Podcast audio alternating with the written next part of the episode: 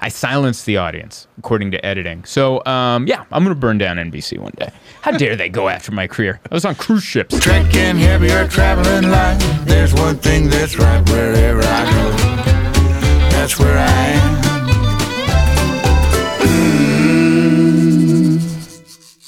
Hey everybody! I don't know why my arms are up, but welcome to the podcast. Welcome to this week in Zoltan. I am Zoltan. This is episode. I don't know. I should keep track. Does it matter? Do you care?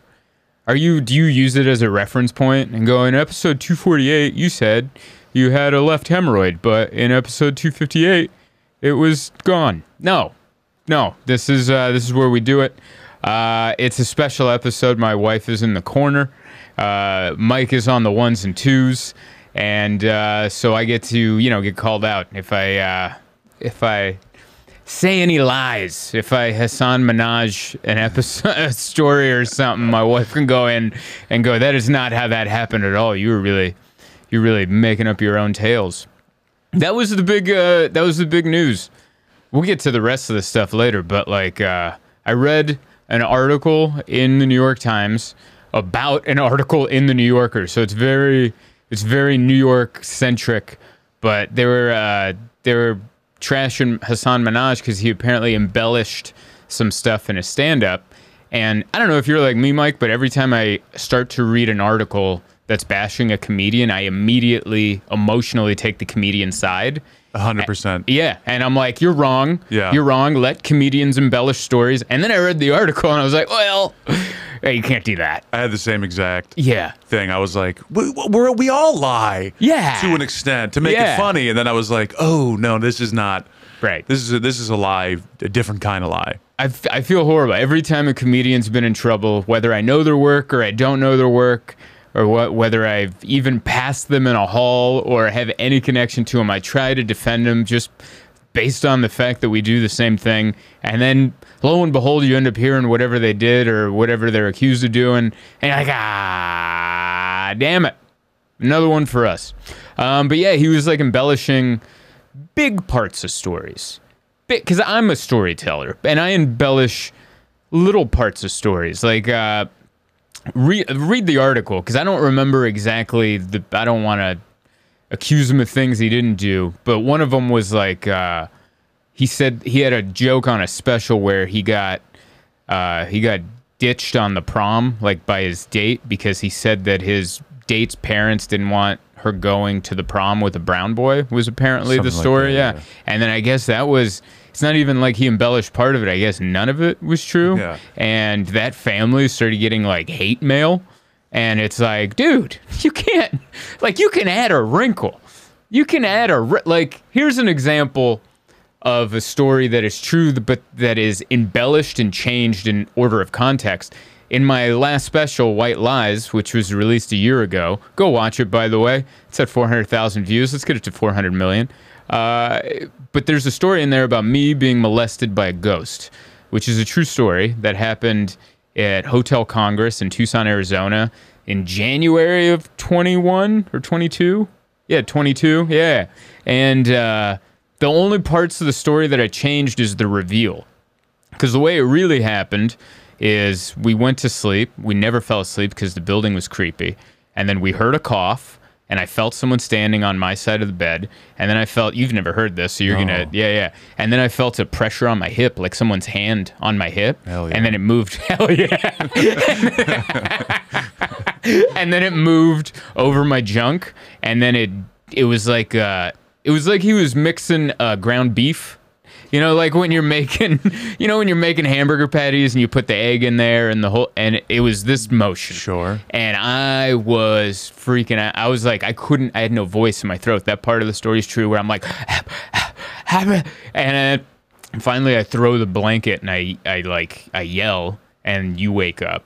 And all that leading up to the joke is all true. Now, the part where it starts to veer is in the joke. I say, You go, What happened? Did you have a bad dream? Which you did say that.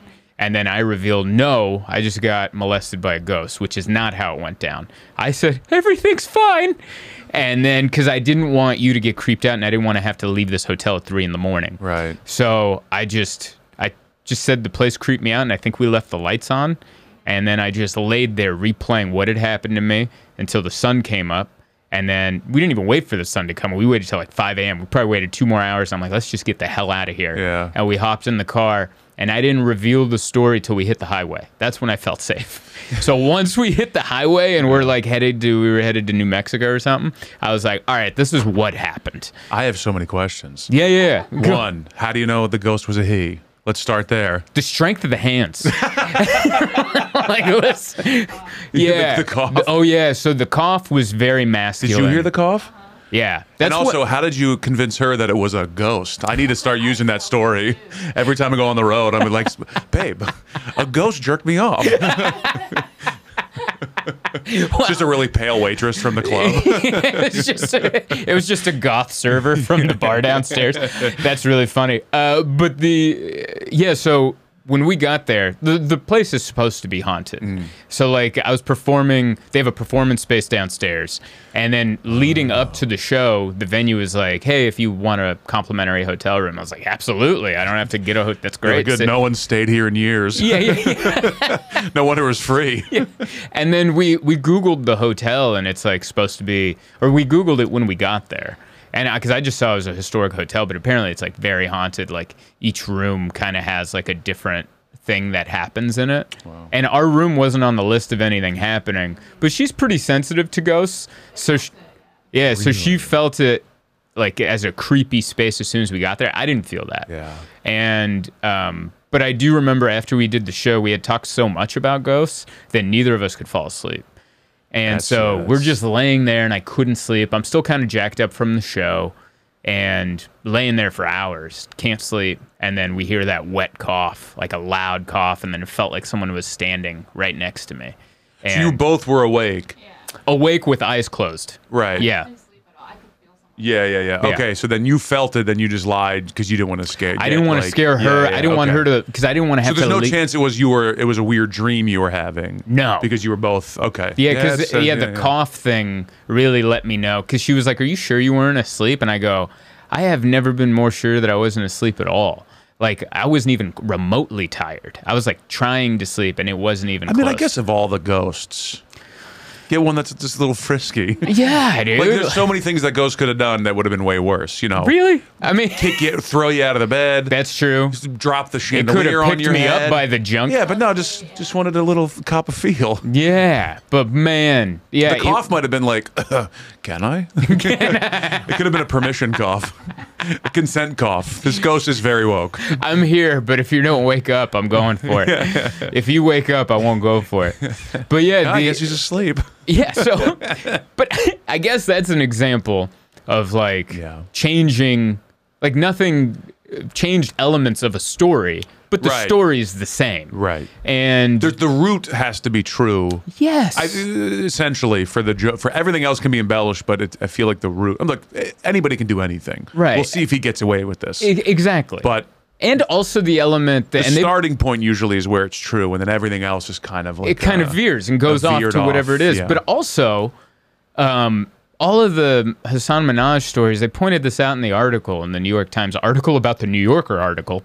Uh, they pointed out that every one of the stories where he's been called out for these big embellishments, he comes out as the sympathetic hero Right. figure in the story. Yeah. Which is extra weak.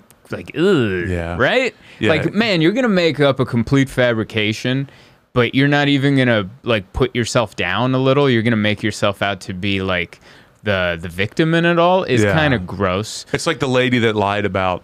She was like the head of the 9/11 survivors committee, but she wasn't like she was a survivor. She never was. Oh, she Rannazzisi And did. she- yeah, I guess so. Yeah. um, but she made she made tons of money from the charity, and she was never even in New York at the time. well, that's worse than Rannazzisi. Yeah, yeah. yeah. the Rannazzisi thing I, I kind of get. I could do that as an early comedian, like Yeah. a young comedian, just like you say something once and you're like, oh shit, now I kind of have to do this. Do you know this story? So Steve Rannazzisi. I must uh, say, I've met him since then. He's nice? Recently, God damn it, that guy. I did. I didn't want to like him for Good. that reason, but he is so nice. Good. So kind. Well, But see, anyway, it can sorry. go in either direction. Yeah. But yeah, Rannazzisi, he said, I guess he said once when he was young, and then he kept repeating the lie because now people knew. But he said he was in the one of the towers at 9/11 and ran out of the building and uh, obviously survived, and that was his motivation for getting into stand up. I think it bothered me mostly not as a comedian, but my old roommate survived. He actually did run from the towers, and he's got an injury from it. Well, that's who, yeah. So that like it bothered me for him, type of yeah, thing. You know? Th- I mean Yeah. that's who it should bother Yeah, it for. yeah, it doesn't course, bother me. I don't. I have uh, luckily 9/11 doesn't bother me, dude. Do it again. See if I care. listen. Sorry, was I that not what you were I- thinking? I think the phrase "never forget" is unhealthy and it keeps hate in our heart. And uh, I've forgotten. No, I'm kidding. I I flew on 9/11, so. Like if if there's anything about the strength of America is that I flew on 9/11 a couple weeks ago, and I knew going into TSA that we're going to take our laptops out. Like I knew this wasn't going to be a day where we don't. Yeah. Because never forget. But uh, yeah, so I guess Rannazzisi lied about that, but I'm glad to hear he's a nice guy. But anyway, like the embellishments and jokes are just little wrinkles, little here and there. And I've kind of noticed, at least with me telling stories, that the closer I stay to the facts of the story, the actual funnier it is. Because Yeah. once you really start adding these fake aspects to it, Yeah. it starts getting so fantastical that I think sometimes it gets less funny. And a lot of times the real human element to every embarrassing or whatever story that happens to you is far more relatable to to the audience than anything you can fantastically Well, that's the up. joke. That's what makes you a comedic writer or performer is that Right. you take the the real and make it absurd. Mm-hmm. I have a st- I have a story about having heart surgery, and when I came out of anesthesia, the anesthesiologist said something, and then I remembered it later, and I was like, oh, wouldn't it be funny if this is how that the rest of that transaction handled? and that's the story. And I've done that joke for heart associations, for Right. you know, like. And it's not true necessarily, but the root of the story is 100% The root true. is true, yeah. So it's like, okay, we embellish because that's what our job is. But Right. to, to, to not never have had heart surgery Yeah. and then tell that joke as if I'm the victim there like all right you're you're you're just a dick Yeah. yeah But yeah. th- sometimes, like, it's very true, and that's exa- and you're really like taking liberties and just making yourself look good. But man, sometimes just like the story as is is beautiful. Like, wha- uh, Dane. Remember the story? My buddy Dane, not a comedian, he's my childhood friend, going to his wedding this weekend. Best man, got to do a speech. That's hard. Uh, but he used to be an Uber driver, and one of his last rides, he picked up a guy with a knife in his chest, and he shows up he's got a knife in his chest and he sits in the front which definitely sit in the back if you got a knife knife in your chest. And he gets in ride for Dane. That's what you have to say to me? And Dane goes dude what you need an ambulance. Like you got a knife in your chest. And he goes no no no that's expensive. I can't afford that. And he goes uh, and he goes you're gonna bleed in my car? And he goes no no no i brought a dish rag. He brought a dish rag to like sop up. He has a knife a kitchen knife in his chest. And he said he had slipped and fallen while after making dinner and fell on this damn Sure. knife and uh, and he's like i gotta go to the hospital. So he brought a rag. And then he goes then they get to the ride. And dane realizes this guy got an uber pool like he didn't even get an, a stand. He's not making this up. This is the facts of the Yeah. story. He didn't get, and he goes, "Dude, you got an Uber pool? Like we're gonna pick up more. P- They're gonna be. You got a knife in your chest." And he goes, "Oh, don't worry. That's why I brought this hat. If we have to pick anyone up, I'll just hang it off the handle, and no one will be the wiser." And uh, I would tell that story verbatim. I, I wouldn't say that it happened to me. I said this happened to my friend Dane, and the only thing I added to it is like like some lame line where like, and that's that was when he went back to college. He's like, I'm gonna I'm gonna learn to trade because I can't do this anymore. Dane But gets uh, in the the guy gets in the car and you're like all right I guess we'll just take you with this knife to Applebee's you're going to dinner seems a bit aggressive it's like I always think like the truest you keep it to the facts, the Yeah. funnier it is. And who knows? Maybe Hasan Minhaj has lived this really good life. Like he's a good looking dude. I could almost see him. He has like starting quarterback high school good looks. Yeah, I just don't could see his- him just winning the entire time, and maybe that's why he doesn't have that kind of thing to pull from of like being a benevolent. I don't even know if I'm using benevolent right, but like being a character that's Yeah. like rooted for instead of rooted against. I've always just seen his like overselling of everything he does with his giant gestures Mm-hmm. I'm like he's hiding something Ooh, because he's got nothing there's nothing behind it so he's doing like all these big things and now we know it's because he's a liar like a car salesman. Yeah, he's a car salesman. Yeah, because car salesmen have big. Listen, and the worse the car, the bigger the movements. Well, there you go. The better the car, the less they have to Yeah. say. The, the, be- the it. worse the car, the more floppy, Yeah. you know, signs and like blow up signs. Seriously, you got to attract your eye somehow and distract you from the dings and the dents. Dude, if there is a gorilla above, if there's an inflated gorilla holding a car above the dealership you're going to, yeah, stay away. yeah, get get the uh, get the warranty. How much for that car? Did you notice the gorilla? And did you It's not what I notice asked. the gorilla? That's not what I asked. Get that damn ape in here. What do I do? Got to do to put you in this '92 Kia? Did you notice? Did you notice the giant gorilla on the roof? That's so true. And that's not. But by the way, that's. I don't agree with that for all comedians because like Brian Regan's a big performer, like a big over the top guy. But like, But he I- lives I- in it fits- absurdity. He lives. That's a good point. He, He, doesn't lives. sell it as truth. Yes. He's not. He, his his plane never rumbled down the grass, and the pilot never said, "I guess we're number one." That's we all know. We have all bought in. Yep. The we all problem is we bought. into Hasan, and it's a lie. So there's two problems there. Aye.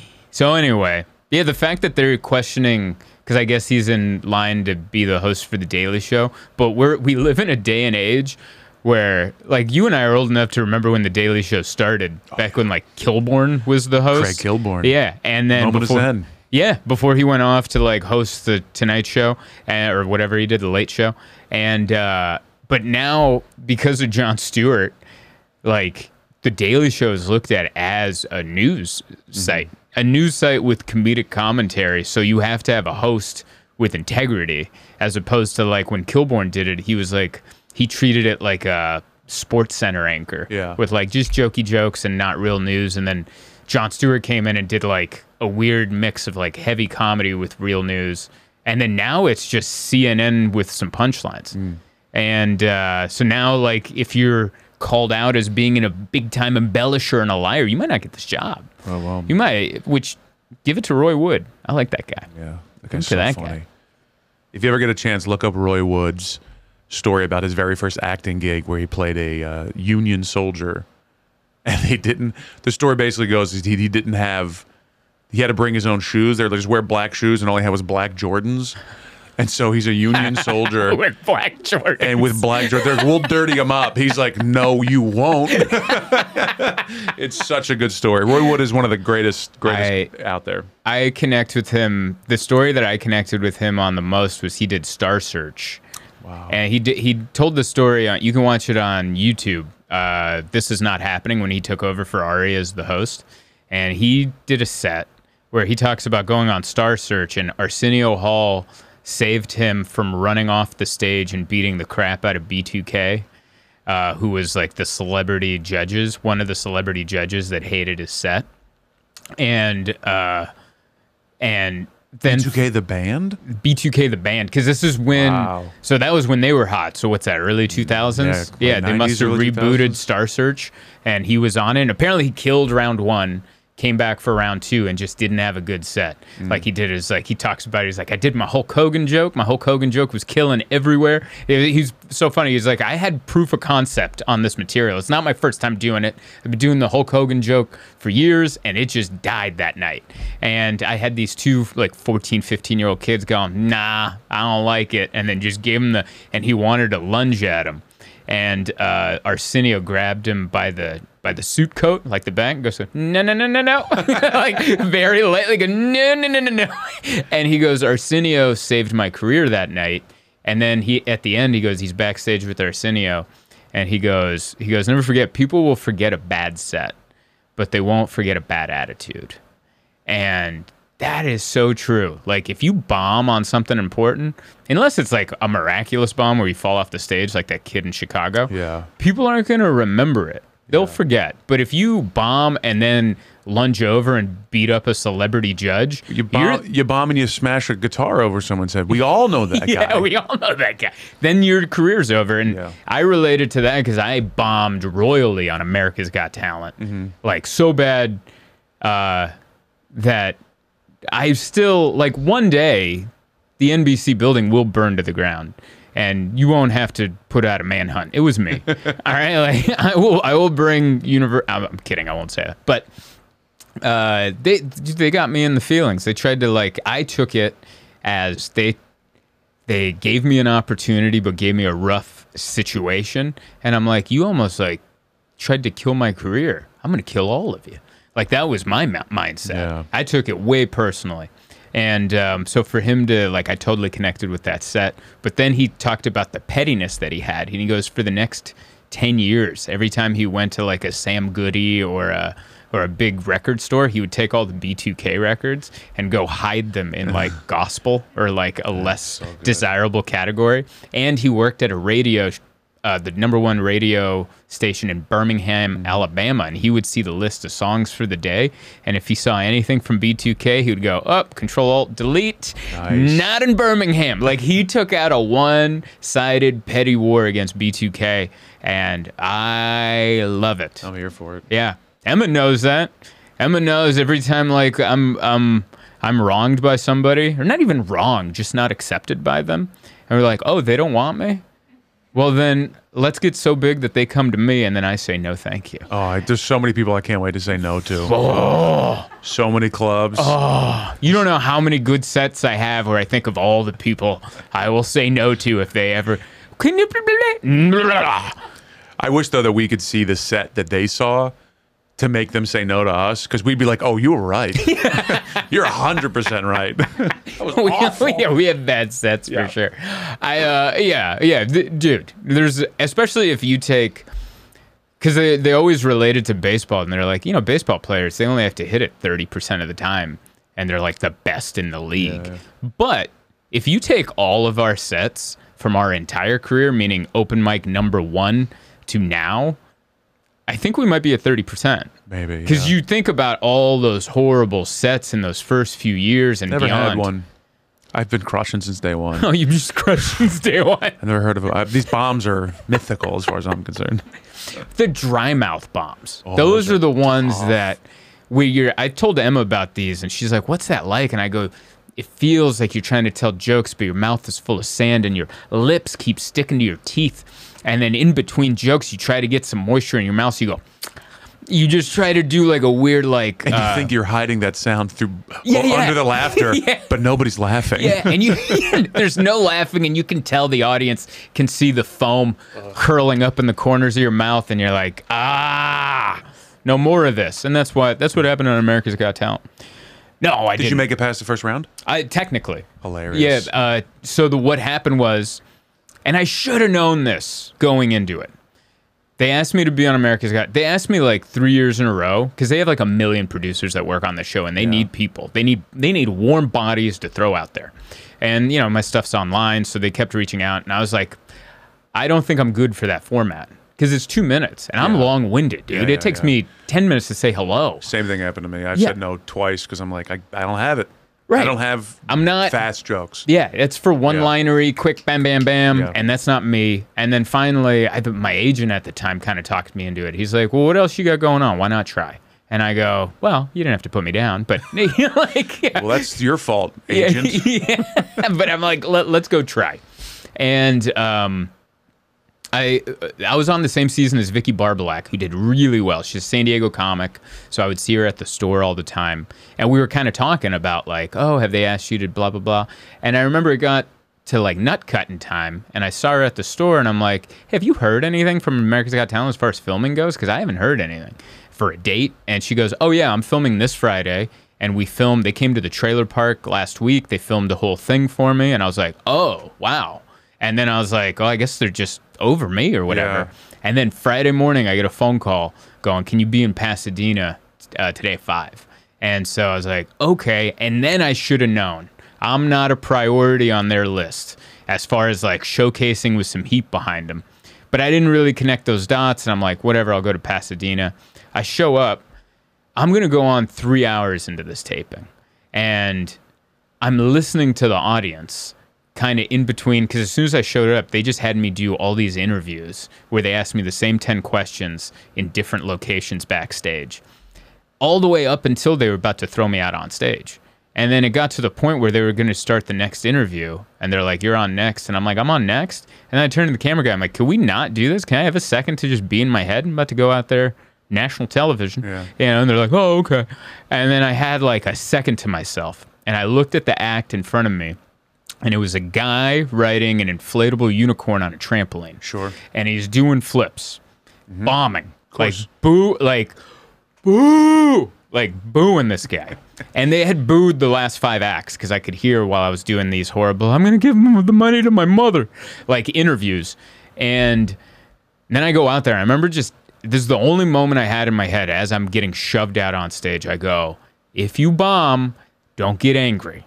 Don't lunge. Don't even make a face. Don't let them see you sweat. Smile. Smile like the dumbest human alive. So smart. Because then they can't edit you to make you look like a giant jackass. Yeah. And so I go out there, and they wanted me to do the cat joke. Uh, the little banter before with the people went well. The audience liked me. And then I go into the, my set and I start the cat joke, and I missed a line in the cat person joke, which isn't a big line. I had done it many times without the line, but I'd never had an audience of 1,500 people turn on me over the line and have dads in Oxford shirts get up and start booing me with cupped hand. I remember seeing a guy, this big dumb oaf of a man. He had his kids there and his wife. He got boo! Like, what is the matter with you? I just remember, like, I'm in the middle of a joke and I'm on autopilot because I know it's going bad. And I make eye contact with him. And I wanted to end my set and go, What is the matter with you? You you you're raising children, you big. I wanted to slap him with a big sandwich. That's what I wished. Just slap him with a big sub sandwich. But I kept it in my head, and I cut the joke short halfway through. I'm like, "Oh, you guys don't like cats? How about if I talk about how I grew up without a dad?" So I flipped it and went into this other joke about growing up without a dad. They turned him, and then I ended on a good, like I ended strong. So I I my interview part went good. I started my set, bombed. They're booing me, all of them. And then I ended up doing great at the end.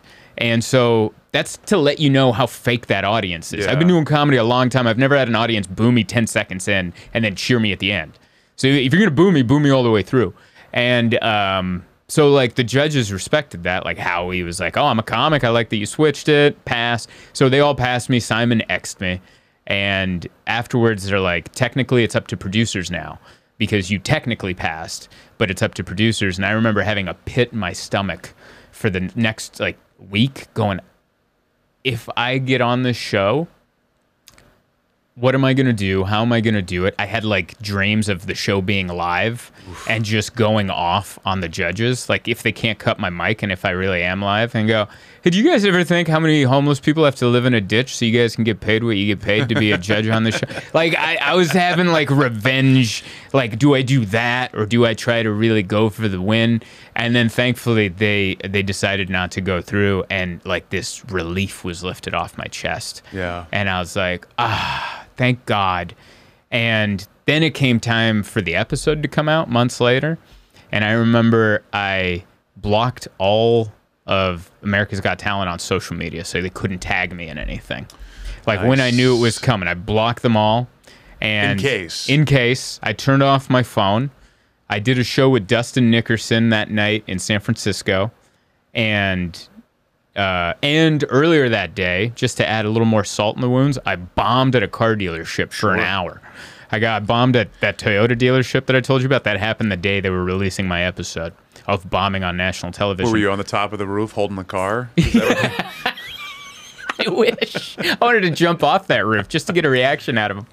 But so I'm sitting uh afterwards, you know, it, it's over with and what they ended up doing to edit my clip, they put me in a montage of horrible acts, which is cool. Like they didn't just like play my whole c- yeah, episode, yeah. but instead of showing me getting booed, which I did, or me getting cheered, which I did, they showed something that didn't happen at all, which was no reaction. So they just showed like a 10 second clip of like crickets, of like me doing my material to the audience just not responding at all, and Heidi going, I'm so bored right now. And I was like, she passed me. Like, she was one of the people that said you were great. Like, you totally edited it. You didn't even show me getting booed. Like, you could have showed that yeah. 10,000 or how many 10,000 people, a thousand people booing me, but you decided to just show me being boring, which is kind of a relief. I think that's better than getting booed. And you're like, all right, I guess I'm just boring. Still use it as a credit. yeah. Yeah, I was on AGT. yeah, I, I was on AGT. Did you get cheered? No. Did you get booed? Neither. I got neither reaction. I silenced the audience according to editing. So, um, yeah, I'm gonna burn down NBC one day. How dare they go after my career? I was on cruise ships. Is that why you cut your hair? so no one will recognize you. that would have been a good time. I actually really. waited two more years until I should have done it right then and there. 2018. While hacked you're it off. watching it, just hand shaking. just shaving it until I I'll show you. until I anxiety myself into a seizure. Just That's go so "Yeah, yeah, yeah," like on the show yesterday. Watched a guy. Anyway, um, so Hus- Hasan Minhaj lied. I don't. I guess that, 30 minutes of that. That's it. But, but that's how you know it's a good it's a good talk. It's a good hang. Good subject. I didn't know that was going to take up that much time. But yeah, dude, it was. Uh, I don't know. I try to. I try to. Not that I have integrity in my jokes. I'm not trying to sound all high and mighty of like the jokes I tell are real. It's just that, uh, in my experience, the the closer I stick to whatever the truth was in the story, it's funnier. And I'm. A, I'm. That's all I care about is being as funny as I can be on stage. It's like selling a documentary, like trying to sell a narrative film as a documentary. Mm-hmm. It's like you're telling us this is true, and then it's but we find out it's not. Yeah. It's like you can't do that. No. You have to call it a film. You can't call it a It, documentary. then it's fiction. Then Yeah. you're doing a mockumentary like Spinal Tap or something. You're not. I don't know. Yeah. But um, I guess that's who I am. Uh, great weekend this weekend in uh, we did Portland on Wednesday. Uh, Helium sold it out. Thank you, Portland. Uh, and I found out some great news. There's a group that came to my show last time I was in Portland. They're a divorce support group because I, guess I had jokes about divorce on my special Modern Male, and they came out to see me. So they all came out to see me again. And she sent me an email afterwards, and the gr- the name of their divorce support group, since it was new when they and the first event was seeing me a couple years ago, they named it Zoltan. So there's a divorce support group in Portland, Oregon named Zoltan, and uh, I'm honored. Thank you so much. it's like, it's like if there was uh, uh, almost like the Zoltan was the king of the nerds in Dude, Where's My Car? This is like even better than being the king of the nerds. I'm the king of the divorce, the divorced. I am. They are my leaders, even though I'm happily married now. But like, I get to show them the other side. Like, come on! You thank you for yawning while I'm doing that. That's some great. Hey, how's the podcast going? I look over, my wife's like, ah, ah." it's okay. The coffee we got was horrible. Yeah, Ground Central. I think someone took a dump in the drip today. Normally it's really good. Normally it is my really spot. good. I think it was just burnt. Yeah. Yeah. Do you normally get the drip over there? Uh, I norm- I'm normally cold brew, Oh, okay. and then Yeah, I that's get I make my own hot coffee. Yeah. I don't know Just why that easier. sounded so I don't special. know. Yeah. It sound is the way you delivered it. I was like, all right. I normally make my Normally make my own hot coffee. My voice is extra deep lately because of the smoke inhalation, so I've been trying to go as deep as I can. He went. Mike went camping. Yeah. And drank a lot, and uh, which is that's kind of what you do. Cam- There's two types of campers. There's the campers that um, really like to hike and be outdoors, and those people wear Columbia gear all the time. Yeah. They're the people you see at the airport going, "Good lord, you come out of a bush for this flight." sandals in the winter. Sandals with thick socks in the winter. Yuck. Like, what a way to tell us you're a retired history teacher, other than wearing sandals with thick socks. But, and then there's the other side of campers, which is, I think, the rest of society and most of it, which is like, let's get hammered in the woods. Put and then someone brings shrooms. Get hammered, yeah. Yeah, put your feet up. I'm gonna make a steak in the woods. We're gonna take a dump in a porta potty, and uh, someone might bring shrooms, and someone will go, "No, I had a bad trip last time," but you talk that guy into it, and before you know it, he's he's crying in his tent. you know. So that I'm glad I'm glad you had a good time, I'm and I'm fine. Yeah. I went to the doctor. I thought I was sick. I thought I had COVID, but it was just sucking air, sucking fire, yeah, fire smoke. yeah, yeah, yeah. Where all your clothes smell like an ashtray the Yep, next day, and sure you're like, do. God. But also, COVID's on the back. That's why I was. Yeah. worried. That's why I was concerned. Yeah, I didn't want to get anybody sick. on my flight home, like so many people had masks on, and uh, so I guess COVID's on the comeback. Congrat- congratulations, COVID. Um, but yeah, the shows in Portland were good. Tacoma was amazing. The Tacoma Comedy Club added a second room. That's how successful that club is doing in Tacoma because they have the big one, which I think seats like 250 or 300. It's like a normal size comedy club, but they added a hundred seater, which is where I worked. Next, it's like a side room of a breakfast restaurant that they own.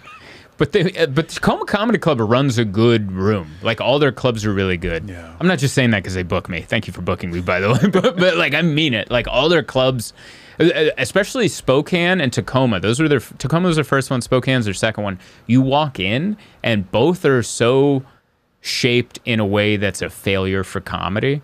And because the crowds are so hot, or the way they end up setting up the show, you have a killer set every time. Like Spokane is just a big ass room. Yeah. Giant 58 foot ceilings, big box of a room. It's a kill. It's like when people say a kill box, it is. Like the crowds there are amazing. Same with Tacoma. So like this side room that they they made, I guess my I don't even know if this is a critique. It's just something I noticed while I was on stage.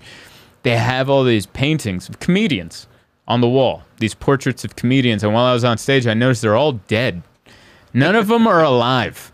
They picked all the dead comedians. So like next to me is like Robin Williams, and then Bernie Mac, and then Mitch Hedberg, Giraldo, Bob Saget's at the end. All these John Pinette. I don't. He was so many, and I'm like, this is weird, man. Like it'd be like, uh, Maybe it was one of them that was uh, jerking you off in the hotel. Jesus. Sorry. Bob Newhart played uh, played Congress, Hotel Congress back in back in 1950s. I don't know, but it was such a. I, I get- the only thing I could compare it to is like it must be like when you're hiking Everest and you got to pass all those frozen dead bodies to the top. Like that's the only thing, right? That's the only thing you can because what other line of work are you reminded of the people that have died doing what you did, so other than like trying to climb to the summit of Mount Everest and you're like, uh, uh, uh. and Except for you can't see those pictures on the wall. Go, made it past that guy. no, because I'm here. yeah, because I'm here. I'm like, I don't even think they work this room. This room's too new. And on top of that, they all died in different ways. And it's like, what a way to think of your mortality while you're on stage trying to do comedy. Like Bernie Mac taken out by a heart condition, Mitch Hedberg, heroin, uh, uh, Robin John Williams. Pinette died in the comedy condo. You Yeah, know, whatever comedy it is. condo. Yeah. Bob Saget taken out by the hotel. Yeah. The hotel, the slippery beep, beep, beep, hit his head. Hotel took him out. And you, it's just like, maybe put a live one up there. Yeah. Just put it, maybe some big X that aren't dead. Like Roy Wood Jr. He's There's probably, he's too big to play the small room because the room's for guys like me. Put his picture up there. Like some, couple live ones, you know? Jesus. And uh, I pointed that out, and I, I pointed it out in the top of my set, kind of bummed everybody out the first night I was there. I was like, hey, did you guys notice everyone's dead? And they didn't. And they're like, oh. And then That's I made everyone sad. And I was like, well, I have a divorce group named after me. So let's pick it on up. How was the divorce group? Were they a good group? They were an awesome dude. The well, the entire Portland crowd was hot. Oh, nice. Like it was a Wednesday, which is always iffy on like, you know, who's gonna bring their A game to a Wednesday. But Wednesday was hot, Thursday was hot, and then Friday and Saturday were both hot, and then uh, Friday both shows were hot, and then Saturday they're like, you know what? We've heard about these great shows you've been having. We're gonna bring you down a notch. and so both shows Saturday were also sold out, but like they were just a more subdued audience. They weren't a bad audience, but they're like, we've we've heard that um, your self esteem is a little high, maybe bordering on arrogant. We're We'll gonna fix it." we're gonna bring you down to earth, just a touch, Yeah. just not too much. You're still gonna have a good time. We're still gonna have fun, but we don't want you to feel like you're the best comic in the world. You're not going to be talking about these shows. No. That's what we'll say. no, you're gonna you're gonna be happy the week's over, and you're gonna be happy you're going home. So uh, overall, um, overall amazing. But uh, but yeah, it's good to be home. I actually I don't know why I didn't start with this, but this morning I uh, I actually did the uh, the thing I've been wanting to do before recording these podcasts. I actually ran Prospect Park. I got up early, annoyed Emma because I was up too early, and I ran Prospect Park, and I came back, and I felt good about myself because normally I don't, and I just eat like a. I'll go to Ground Central and get like a croissant, drill that into my face, and I remember this happened to me last time. So Emma pointed this out about me. I never noticed, but if if she ever brings up like, "Hey, you want to go out and get a donut or something?" I'll go, "Yeah," and then I'll pinch my love handle. of it's like a tick I have that I never noticed I had. And she's like, I don't know if you noticed this, but every time we talk about eating a food that may not be healthy, you go, yeah, and then you pinch the fat in your love handle. To, it's almost like I'm checking to see if there's space. It's almost like I'm checking to see if I've done enough this week to suffice having a French cruller over at the uh, the donut shop. And the last time I did the podcast, I went, I was heading home. I was super hungry and I was thinking about what I wanted to eat and I was thinking about some unhealthy options. And I just gotten off the train and I was pinching my love handle. No one's around. It's just me. And pinching my love handle. And you know how those like subway drivers stick their head out the window? Mm-hmm. So this dude had his head out the window because it was about to take off and we just make eye contact. And he sees me pinching my love handle. And he, I don't know how to describe the look he gave me, but it registered. And he, like he knew what I was doing, and I think he knew why I was doing it. And he just gave me a look that was like, "Have the donut, dude. Like, just go have the. You're doing fine. Go." He, he did say he looked out the, the window. He goes, "You getting on, fatty?" Like, "No, I guess I'm not. I guess I'll get my donut. I, I would have way more fun than those guys do if I was one of the one of the middle train conductors. that you got to stick your head out. If if you're trying to jump in front of the train, this one's taking off now. I got my hand on the stop button, so don't even try it. At at best, you're going to sprain your ankle. Just jump on the third rail when we leave. It'll do the same job, and I won't have to clean it up. Next stop, fifty first. Man, I used to have a really mean joke about people that would, when I lived in San Diego on my way home, the last stretch on my way home, there was a bridge where three times that year, people like threatened to jump off the bridge. And, you know, they shut off traffic. Sure. And then they eventually would get them off. But the reason I was, you know, I'm, I normally have sympathy for these types of people. I don't, anyone that's, you know, suicidal, like, damn, I feel bad for you. But the reason it was such a big deal is I was driving from 45 minutes away at the mechanic shop I worked at. Mm. And something else you need to know about me I don't poop away from home. All right. So that drive home is more important than most drives home. That's a real critical drive home. And so when I would get to that last stretch, these turds would be knocking on heaven's gate or, knocking on heaven's door to steal a lyric from uh, old Axl Rose. And I was like, and then we'd just be stopped. And then the bridge. And the other part that pissed me off, the bridge wasn't high enough. Like, it's not, it was a little overpass over a bridge where I'm like, you, that's, you're just going to break your leg. You're not going to die. You're not, even if you fell on your face, you're going to break your nose, but you're going to survive. You're, this isn't going to accomplish what you want. We have bigger bridges. I purposely take this way home because it's a shorter bridge. And you, like, and then they didn't, never did it. They would just stand up there and do the, uh, That's why you're not a police negotiator. yeah, yeah, yeah, that's, hey, can I take you to a big, a better bridge? yeah, listen, I'll take you to a better Get in bridge. the car. I'll It's you higher. a much higher bridge if you want, but this ain't it, pal. But I used to be so frustrated, and man, I don't think that joke would fly today. But I used to, I'm like, they should have a rule where you get three, whoa, like three maybes, and then after the third one, a cop with a pole goes, "That was three, right?" And then they shove him off, and then there's a guy at the bottom with a push broom that just kind of, and then traffic opens up again. It's a little dark. I don't think that flies today in everyone's mental health safe world, uh, which you know I'm all for mental health therapy advocate over here, but when you're uh when you got a dump, you really lose all sympathy for everybody in your way. Everybody in your way. I had to take a dump at the Minneapolis airport. Uh, we're really ending this with the classy conversation. We started it with a deep conversation. We're ending it uh, in in the mud, if you will. Uh, but I had to go to the bathroom, and I show up, and there's a line for the stalls. And I'm like, everyone in those stalls is doing what I want to do. And now I'm like, now I got to sit on a warm seat. So I got mad and I left. And then I'm just prancing through Minneapolis airport going to the next bathroom. And I get there and close the door. I'm doing my business. And it reminded me why I hate pooping in public and not just in public, but more personally at the airport mm. because that is the most vulnerable I've ever felt.